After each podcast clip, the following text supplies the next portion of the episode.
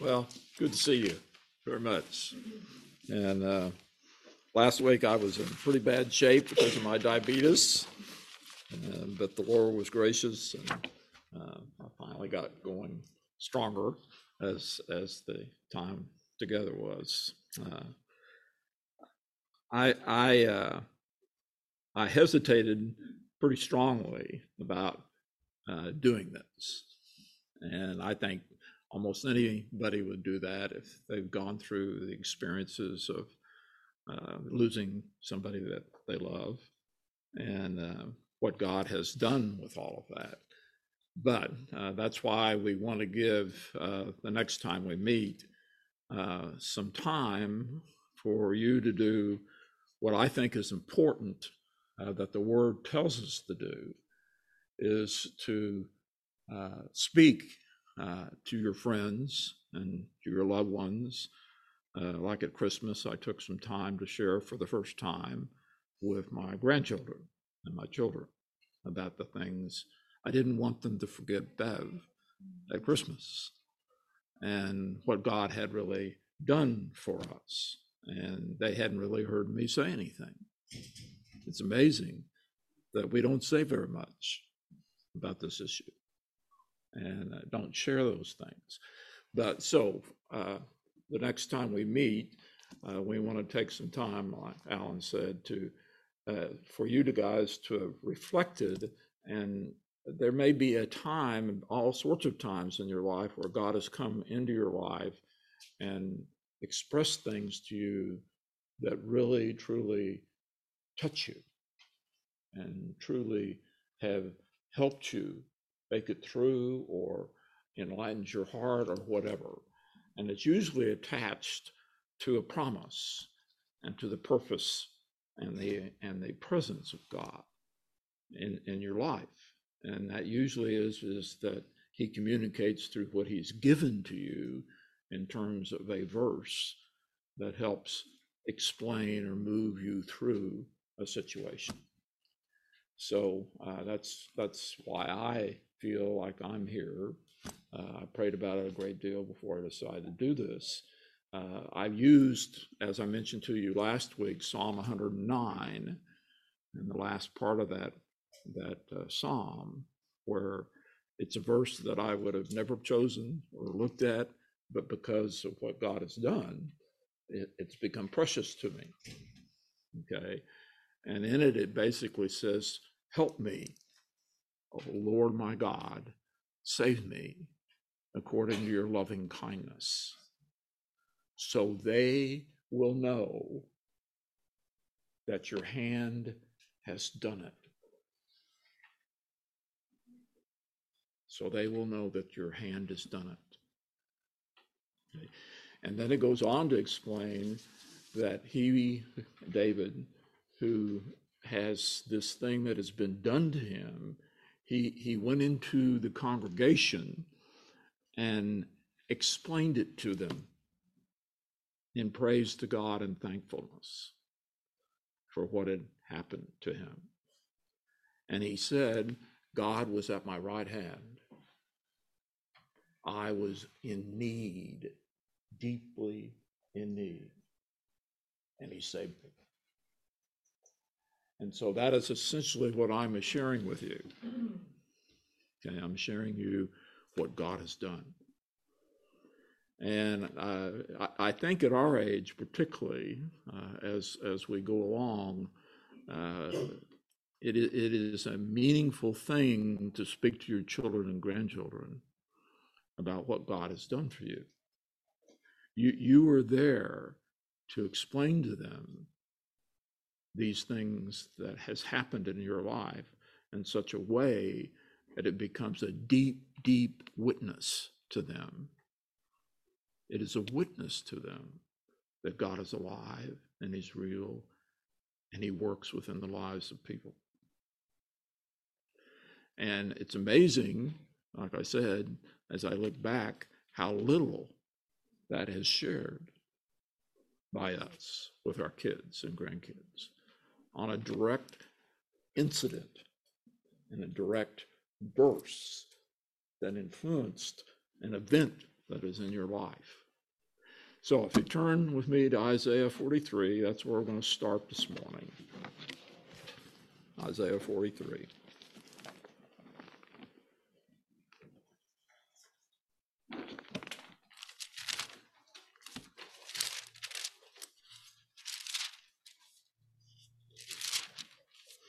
Mentioned to you before uh, last week.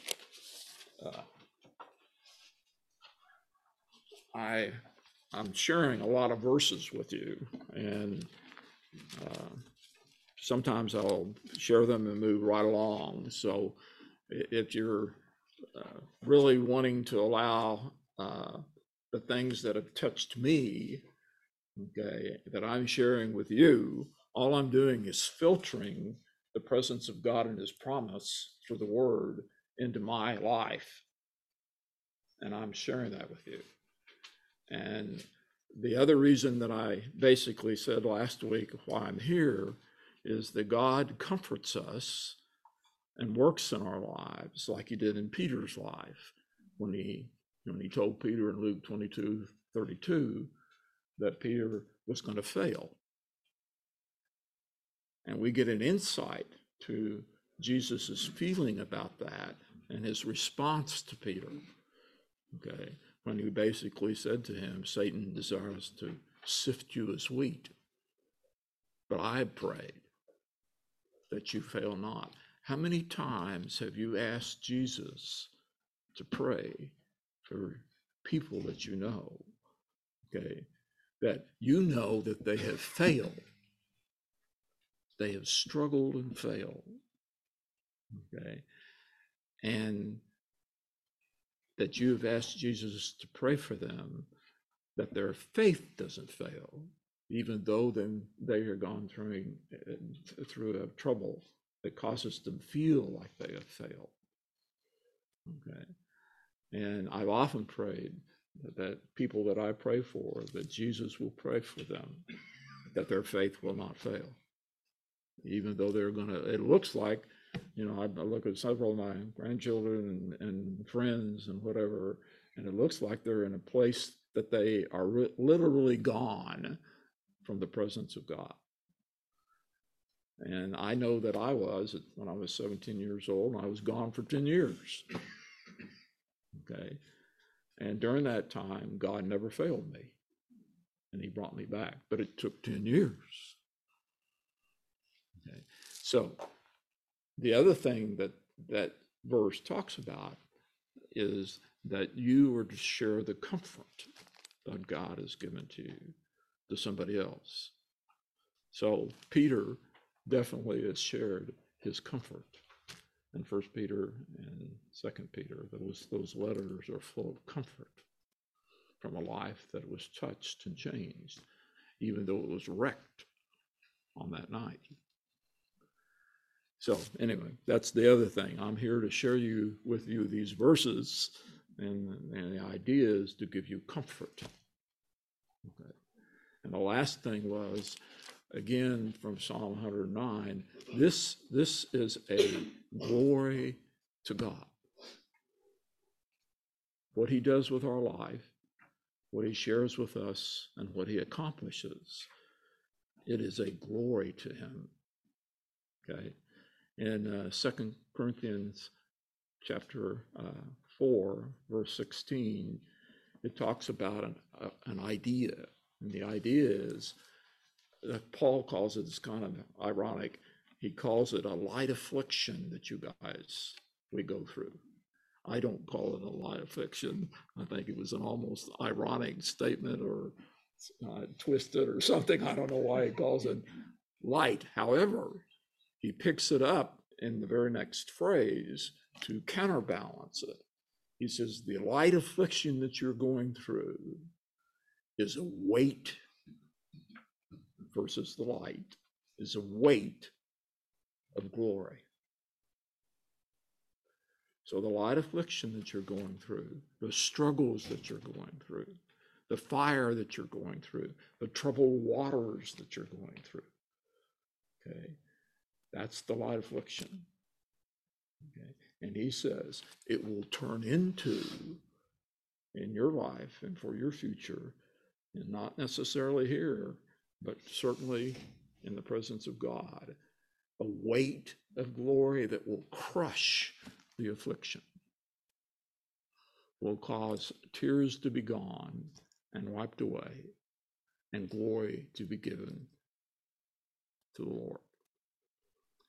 And that is essentially what we have the opportunity to experience as we go through the light affliction. Uh, the verse in Isaiah 43, the first verses here, I'm going to I'm going to re, read phrases of this passage, not the whole passage, but I kind of link it together the way I feel it. Uh, this this is a, a, a set. chapter Isaiah 43 is probably my wife's most favorite chapter. It's uh, the verses that I'm going to read to you here right at front are the ones that were on her uh, funeral page uh, that had to do with her life. And uh, we had that when we gave out the programs. Okay. And this is what was on it. So let me read it to you. But now, thus says the Lord your Creator, and He who formed you, do not fear, for I have redeemed you. I have called you by your name, and you are mine. When you pass through the waters, I will be with you. And through the rivers, they will not overflow you. When you walk, through the fire, you will not be scorched, nor will the flame burn you, for I am the Lord your God, the Holy One, your Savior. Verse 4 Since you are precious in my sight, since you are honored, and I love you.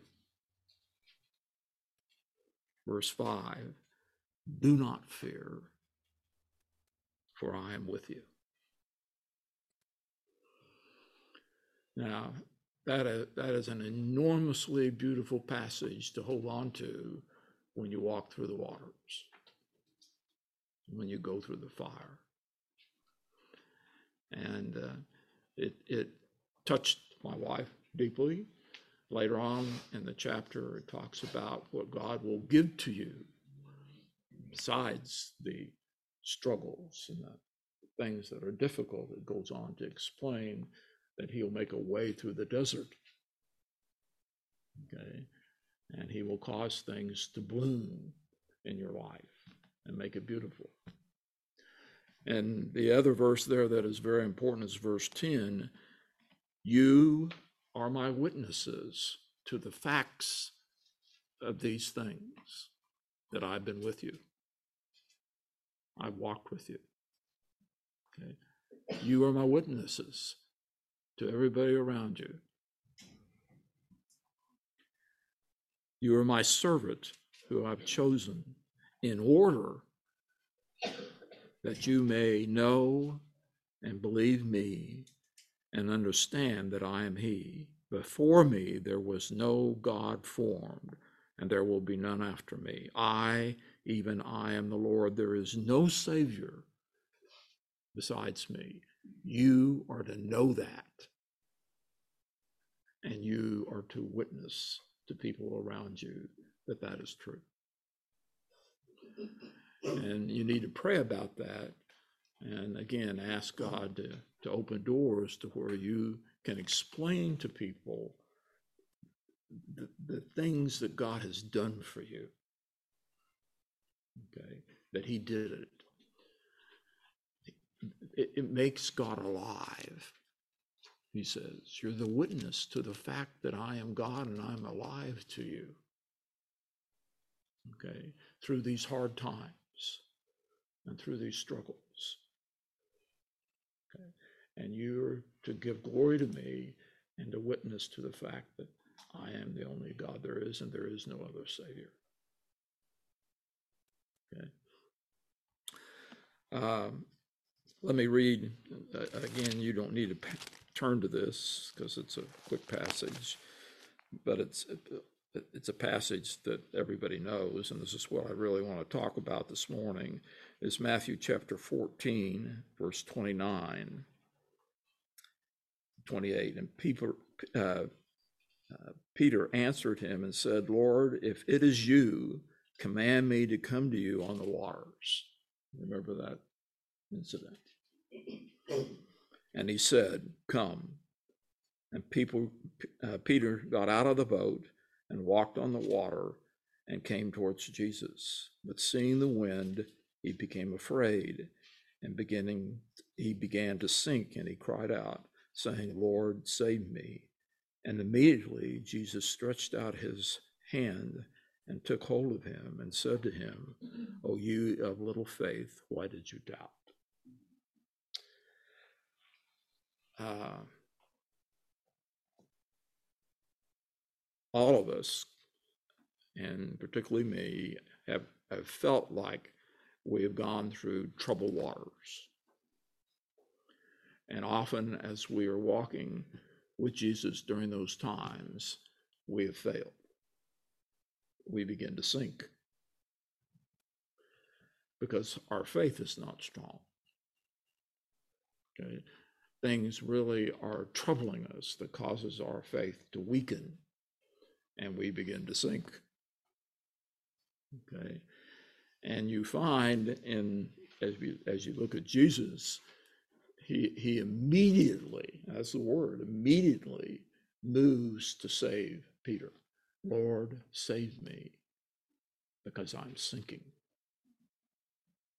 I'm struggling in terms of doubt. Um, I'm trying to give to you this morning a little bit of shift, okay, than what was last week. I'm trying to link some events in my life that have occurred with Bev uh, that show my failure. That, that that's a little difficult to sit here and talk about, uh, particularly in terms of uh, the uniqueness of your own marriage, and um, so it's a little difficult to share with you. But at the same time, I'm I'm trying to give you comfort from what God did. Okay. And what you find here is this one big principle you sink and you call, and He immediately responds. And He knows your sin because your sin is you're doubting Him. But He immediately pulls you up, and you get in the boat and you arrive where you're supposed to be. And that's the principle. And again, you have times where you sink like that. And if you can find God giving the, you these promises, okay, it, it really changes you and shows you what God has done. So, what I want to do is to kind of explore uh, through some events that Bev and I went through together and explore how God has ministered to me in terms of the sinking Okay, and hopefully that will be a comfort to you, the verses and your understanding of how God has worked with my life in that area. Okay. Now, if I had to explain to you all the sinkings, we would never be able to get out of here in terms of eternity itself. but I, I, will try to narrow it and, and not take too much, and I may have to cut it short. But the, the starting point uh, for Bev and I uh, that had a major move within our marriage was when we were age 40 and we've been married since we were 22. So, although we had a very good marriage and there were things that were enormously good that were moving positively in our relationship, uh, we felt we had gotten to a stagnant area in our marriage at 40. And we, we felt like we were not moving forward in our love with each other. We were kind of at a stagnant area. And this was brought really strongly to me uh, when I went to seminary. And I was studying a passage in Ephesians chapter 4. And um, that passage uh, has to do with a particular idea. There are lots of ideas, of course, in there, but th- this is what the passage says. Uh, verse 29 Ephesians 4 Let no unwholesome word proceed from your mouth, but only such a word as is good for the edification according to the need of the moment, that it may give grace to those who hear. And do not grieve the Holy Spirit of God, by whom you were sealed for the day of redemption. While I was studying this, and had already known in my own mind that Bev and I have felt like we had reached this plateau, okay, it occurred to me very strongly that I was not living this passage at all within my marriage. If, if you would look at those words, this has to be, do with the conversations that you have with people, but particularly the conversations that you have in terms of people that are the most intimate with you, usually your husband or wife. And the pattern that I had developed for a long time, 22 to 40, and here I was in seminary, okay, the pattern that I had developed in my conversation with Bev was to nitpick, okay, in terms of her behavior I, I, I was not saying things that were wholesome. Okay. I was not saying things that were building up. I was tearing down. And I, I, I just look at the things that I would say to my wife on a consistent basis, and I would realize that that was exactly what I was doing all the time, was nitpicking and tearing her down. Now, I examined why I thought that that was true, and there were there are a lot of reasons for it. But I also felt that I was nitpicking at her because I felt like the failure of our own relationship, including me, was not moving. So I would nitpick at her basically to say to her and to me, we are not doing well and we need to do better. But I never could get to better. I could only get to nitpick. okay. And so that broke me badly when God let me see that and understand that. And so I took my wife out to dinner after I prayed about this a great deal. And uh, it, it was at this point, okay, that she and I both decided that we need to go before the Lord together and as individuals to reach for something that we wanted was what God could give to a couple in marriage mm. in terms of love. What could he do? What could he give? How could he do this? But we wanted it.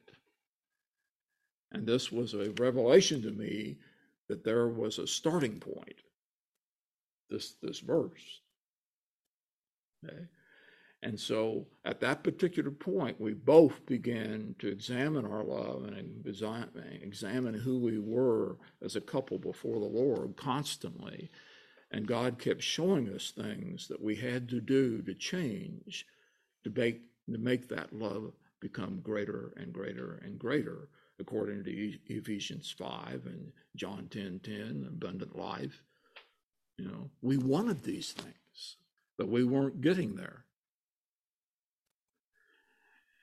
So, the first thing that I would ask you in terms of your own life is uh, do you have something that you wish that God will bring about within your own life? Okay. Is there something within the behavior of your life and the patterns of your life that you would want to be changed? Okay. Now, both of us realized as we went along, and really even at that point, that we couldn't change us. The biggest joy or the biggest uh, encouragement, the biggest understanding that is different from the world is that you and I have the power of the Holy Spirit that has come into us to comfort us, but to empower us to change, to lead us to a rock that is higher than ourselves. That's Psalm 61, verse 4. To lead us to a rock that is higher than ourselves. And we can't get there. And the great thing that God has given to us is the power to get there. It's there if you surrender to it. It is there to change you. Now, I'm here, I'm almost 77 this next week. Okay. And I, I, I can tell my children and I can tell my grandchildren and I can tell my friends Isaiah 43 I am a witness to a fact that God can produce these things in a person's life. His power is there, and He has taken me out of the troubled waters, and He has taken Bev and I and moved us forward and forward and forward with many drops. Okay, but has moved us forward. And it was our goal was to find this love. And like I told you, that in the last words my, my, my wife said to me at a period of seven days of darkness where she said nothing at all, did not respond to anything, was one time I said to her, I love you, as I was giving her medicine. And she said to me, out of that darkness, I love you. Last words she said. Only words she said in seven days of darkness. That is a gift. Man. It's like a culmination of everything that he did.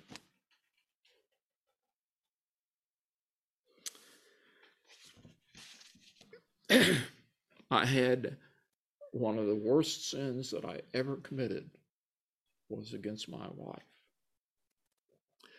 This is not an easy thing to share, but I will share it with you. It's not a terrible sin in terms of adultery. Okay, that never occurred, thank God. Uh, but in an event uh, that occurred uh, within the last seven years, okay, I was taking her to doctor the doctor. He got home we we were on a path of recovery in lots of different things that had to do with her physical problems. She, she couldn't walk. Uh, she could stand. She could make a few steps, but that that was about it. And but we were beginning to feel as though she was strengthening in this area that we might progress quite a bit. And of course, it was a hope for both of us that that would occur. I brought her into the laundry room. The laundry room is tiled, heavy tile. Uh, and I walked into the kitchen because the phone rang, and I went and I grabbed the phone. And I, before I did that, I just said really quickly, "Don't move." Okay. Don't don't do anything. So I got up, went in, grabbed the phone, started talking to somebody, and all of a sudden I heard this huge crash. She was in a wheelchair. I'd gotten her into the wheelchair from out in the garage because we had to transfer. And I got her there and don't move and went and got this phone. And I heard this crash. I dropped the phone, ran into, and there she was laying on, on the floor. I have never had such a explosion of anger in my whole life. I I literally came unglued in terms of anger. Now you would expect that it would be the exact opposite, that you reach down and pull her up and help her and say, "How are you doing? I'm sorry." That was not my response. Now, I looked at that later and I wondered why. But you know, I've been taking care of for 16 years, this girl, and going through all sorts of things. And we were always trying to, for her physical life, we were always trying to move positively forward, which we were very rarely getting anywhere. and, uh, but we had a sense that that was occurring at that, that time frame. And she got up. Why in the Lord? I, she got up, and, and I have no idea. We never, we never examined that. But to me, it was like she had done something to destroy what we were ha- having together. As a caretaker or giver, I'm always trying to cause her to be better. Okay. And it's like she's working against me. So that's what I finally came up to because I couldn't believe that I exploded so much. In fact, that explosion of anger was so devastating to me, I almost felt like I wanted to quit my Christian walk with God again. Inside my heart, I knew that I'd failed. Okay, but I wondered where he was. Again, when I was 17, that's what drove me away from it. And it it troubled me greatly, deeply disturbed me, okay, broke me, okay, that in this love that we had been pursuing and God was giving to us and moving us forward, that this would occur in me again. And so I had to go to him and talk to him. This time I was able to do that. In other words, previously I was so angry at him at 17, as a young teenager would be, you know, to uh, that I threw him out. Said, no more. I will not do this anymore. Okay. You have failed me. Okay. And again, as Jesus said to Peter, you just don't have much faith, do you? but I can rescue this. Okay. So I came, I didn't leave. I came to him. It was difficult to come to him. Okay. But I prayed that he would help me, save me, pick me up, pull me out of the water. Okay. And save me because I was in great, great need. So, what did I do? What did God give to me? Well, He gave me an awful lot. Okay, one of them was Luke 22 32, when, when He says, I prayed for you, and your faith is broken, but it isn't finished. Okay, if you give up now and don't walk with me now, it'll be your fault, not mine. I am always here. I am always here. I am immediately available to reach towards you and to pick you up. So I I moved towards him and he began to help me see some of the things that I needed to do. And uh,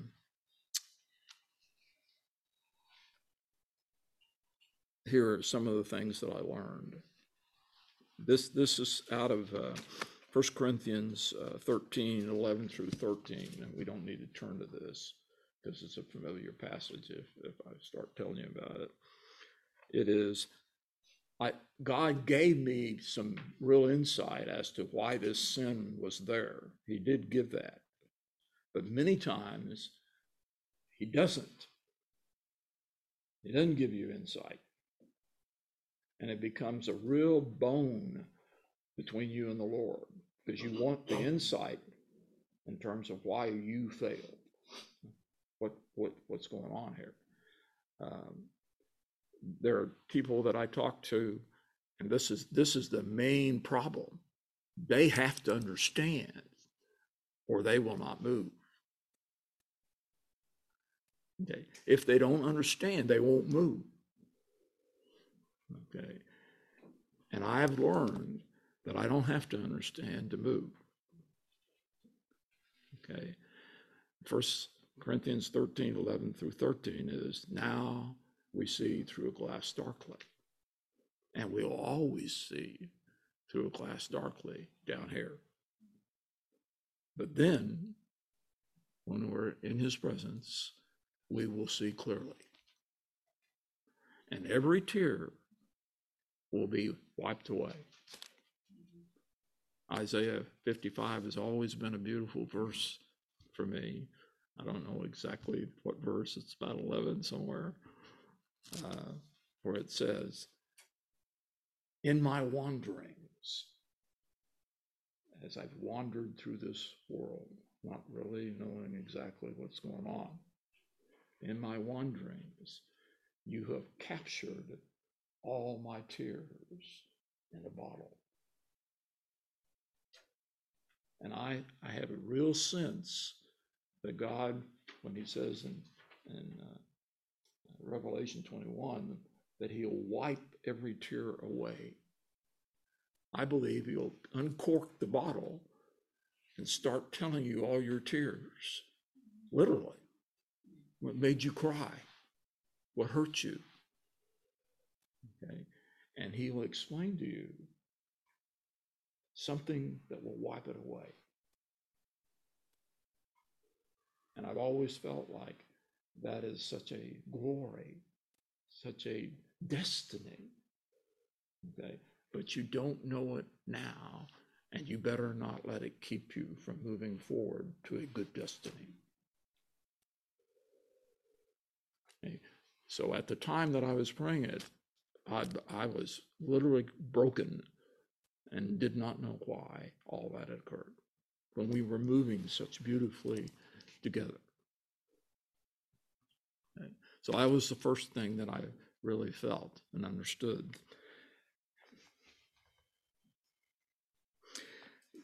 The next thing is the, the most important, which all of you would understand, but which, again, like I said, when I was 17, I did not do, okay, was uh, Psalm 51, where David confesses his sin sincerely to God for the two huge sins of adultery and uh, uh, uh, murder. Okay, all the different things that David did to get Bathsheba.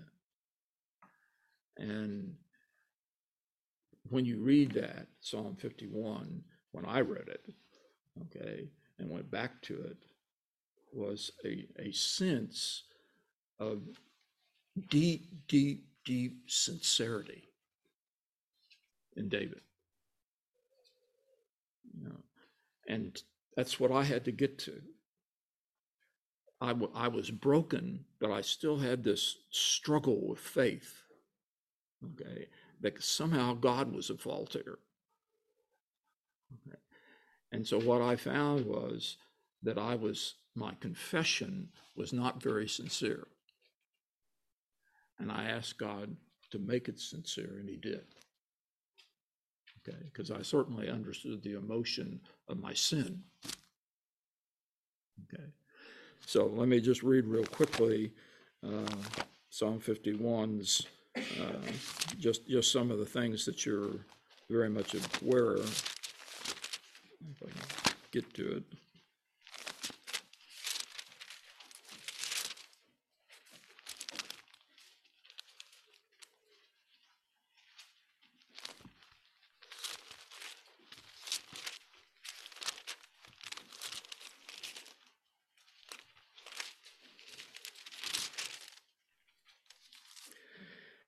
Be gracious to me, O God, according to your loving kindness, according to the greatness of your compassion.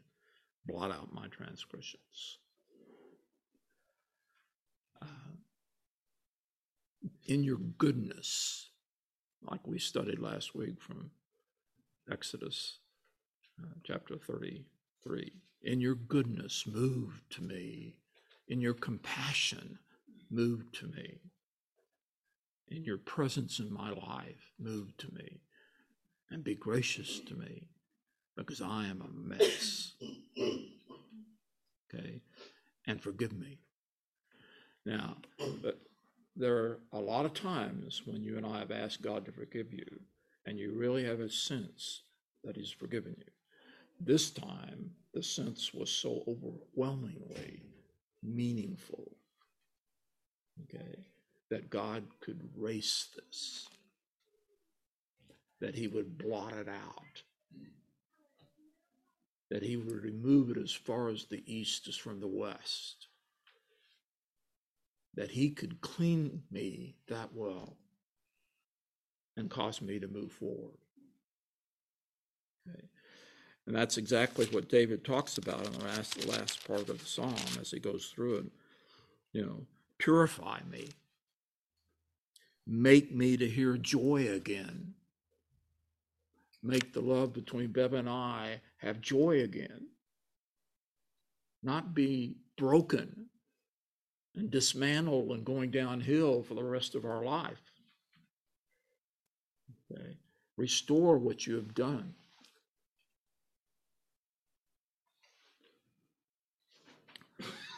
Do not hide your face from me. Create in me a new, clean heart. Restore to me the joy of your salvation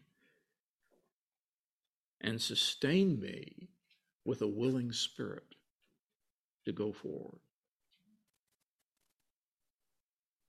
Okay. Now, if you have trouble in praying in the midst of your own sin and your own brokenness, this is what you have to pray. Is enormously positive in terms of what God is, but it's enormously right on spot as to what you need. Okay? So if you have trouble, go to it. So just like I said, I'm sharing with you something that I went to. Okay? These verses are all things that I went to. Lead me to a rock that is higher than myself. You cannot believe how many times I pray that prayer. Okay? Lead me beyond myself by the power of your Holy Spirit to be something that I'm not. Okay, in my love for Bev, I am not very good at it because of my, my sinfulness. Okay, I will tear it apart. Okay, but you can restore it. So it was a great promise to start over again. And that's the next thing that a person has to do. They have to decide to get up and start over again tomorrow. You're forgiven, and now you must rise and move forward. God is always moving forward. You're the one who stops and goes into the waves. He's always ready to immediately move. Okay, so who's the problem here? And the biggest problem is, is you won't get back up and start on the path that God has already told you is available to you. You've fallen, but you're not dead. You're not totally broken. You can be restored. And so you have to get up. So I walk into my wife's bedroom, our bedroom, and tell her, please forgive me. What happened was absolutely ungodly. And I prayed for him to forgive me. I'm asking you to forgive me.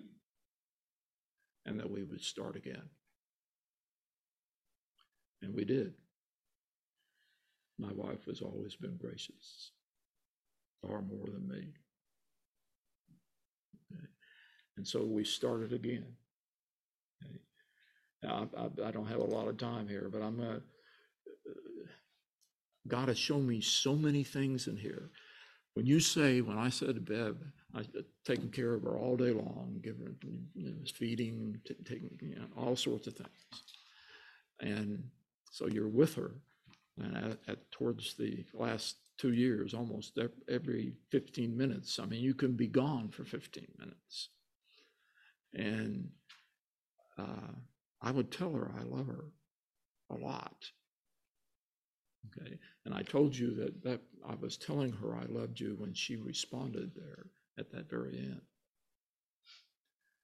And uh, that uh,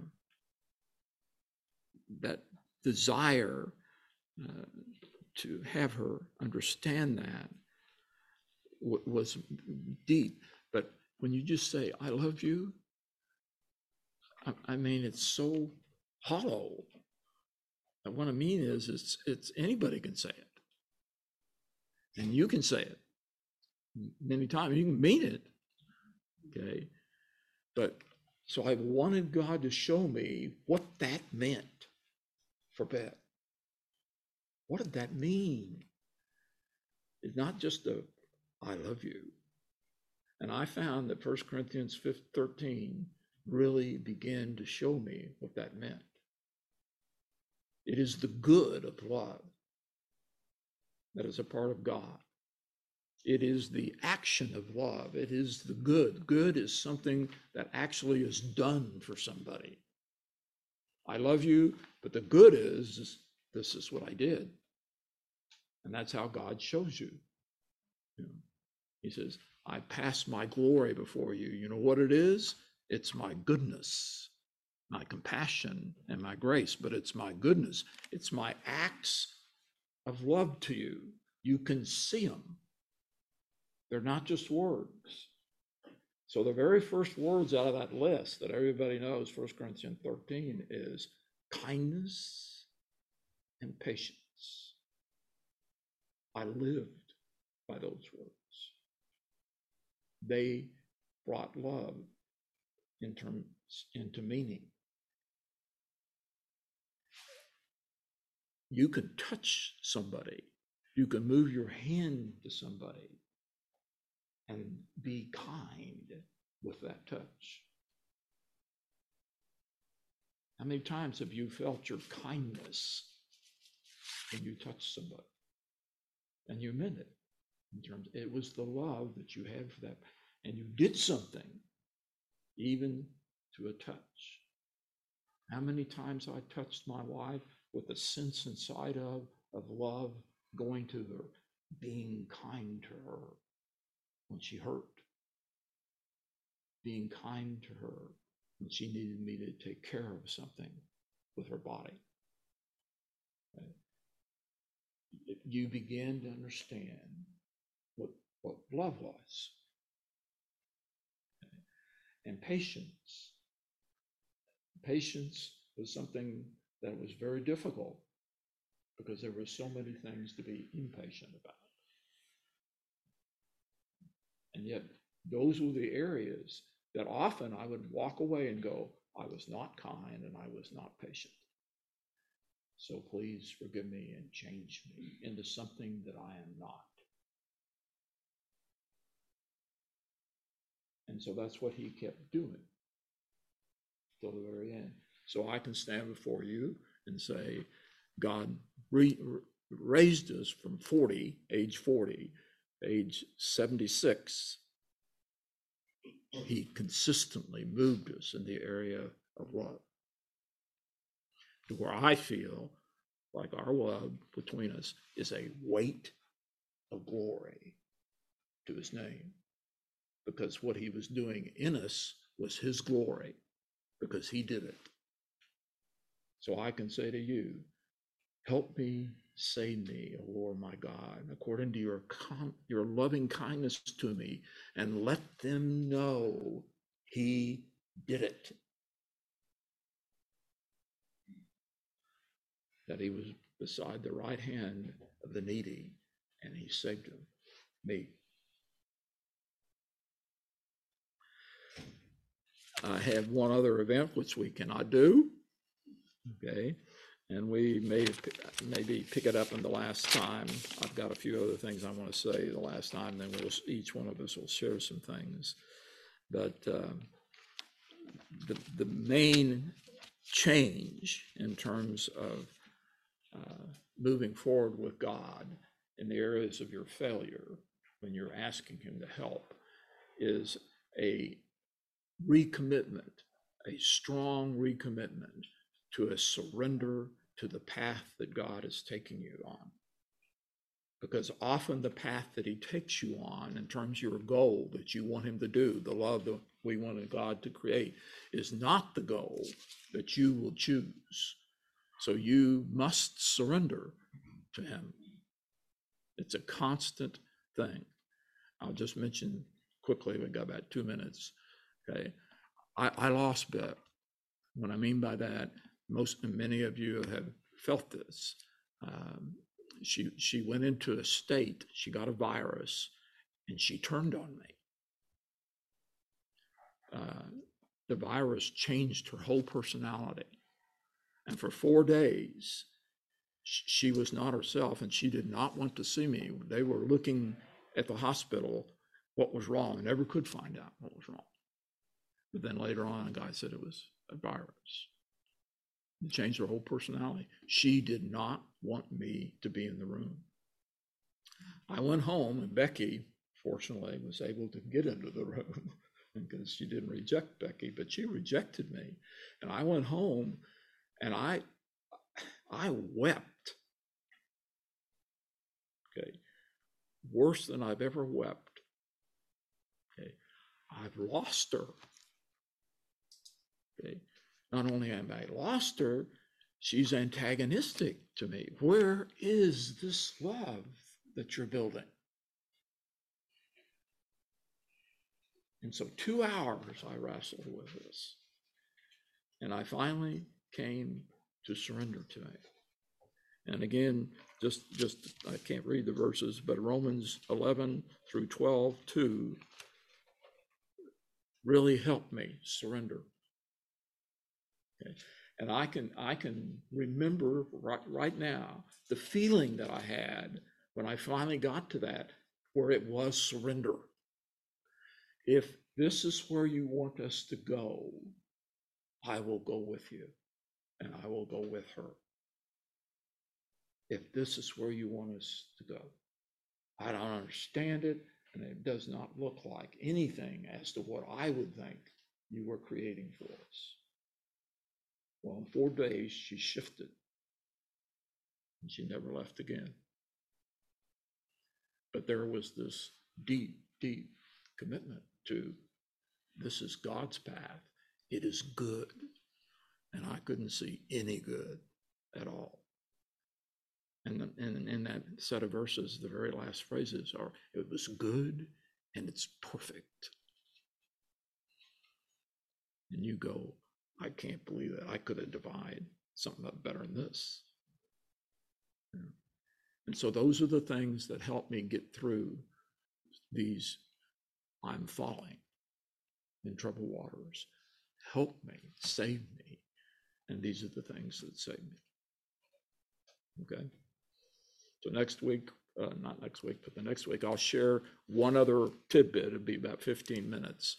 And then we will share with you guys where you can share some things that God has given to you in a verse or an, an event that's in your life. Thanks for being here.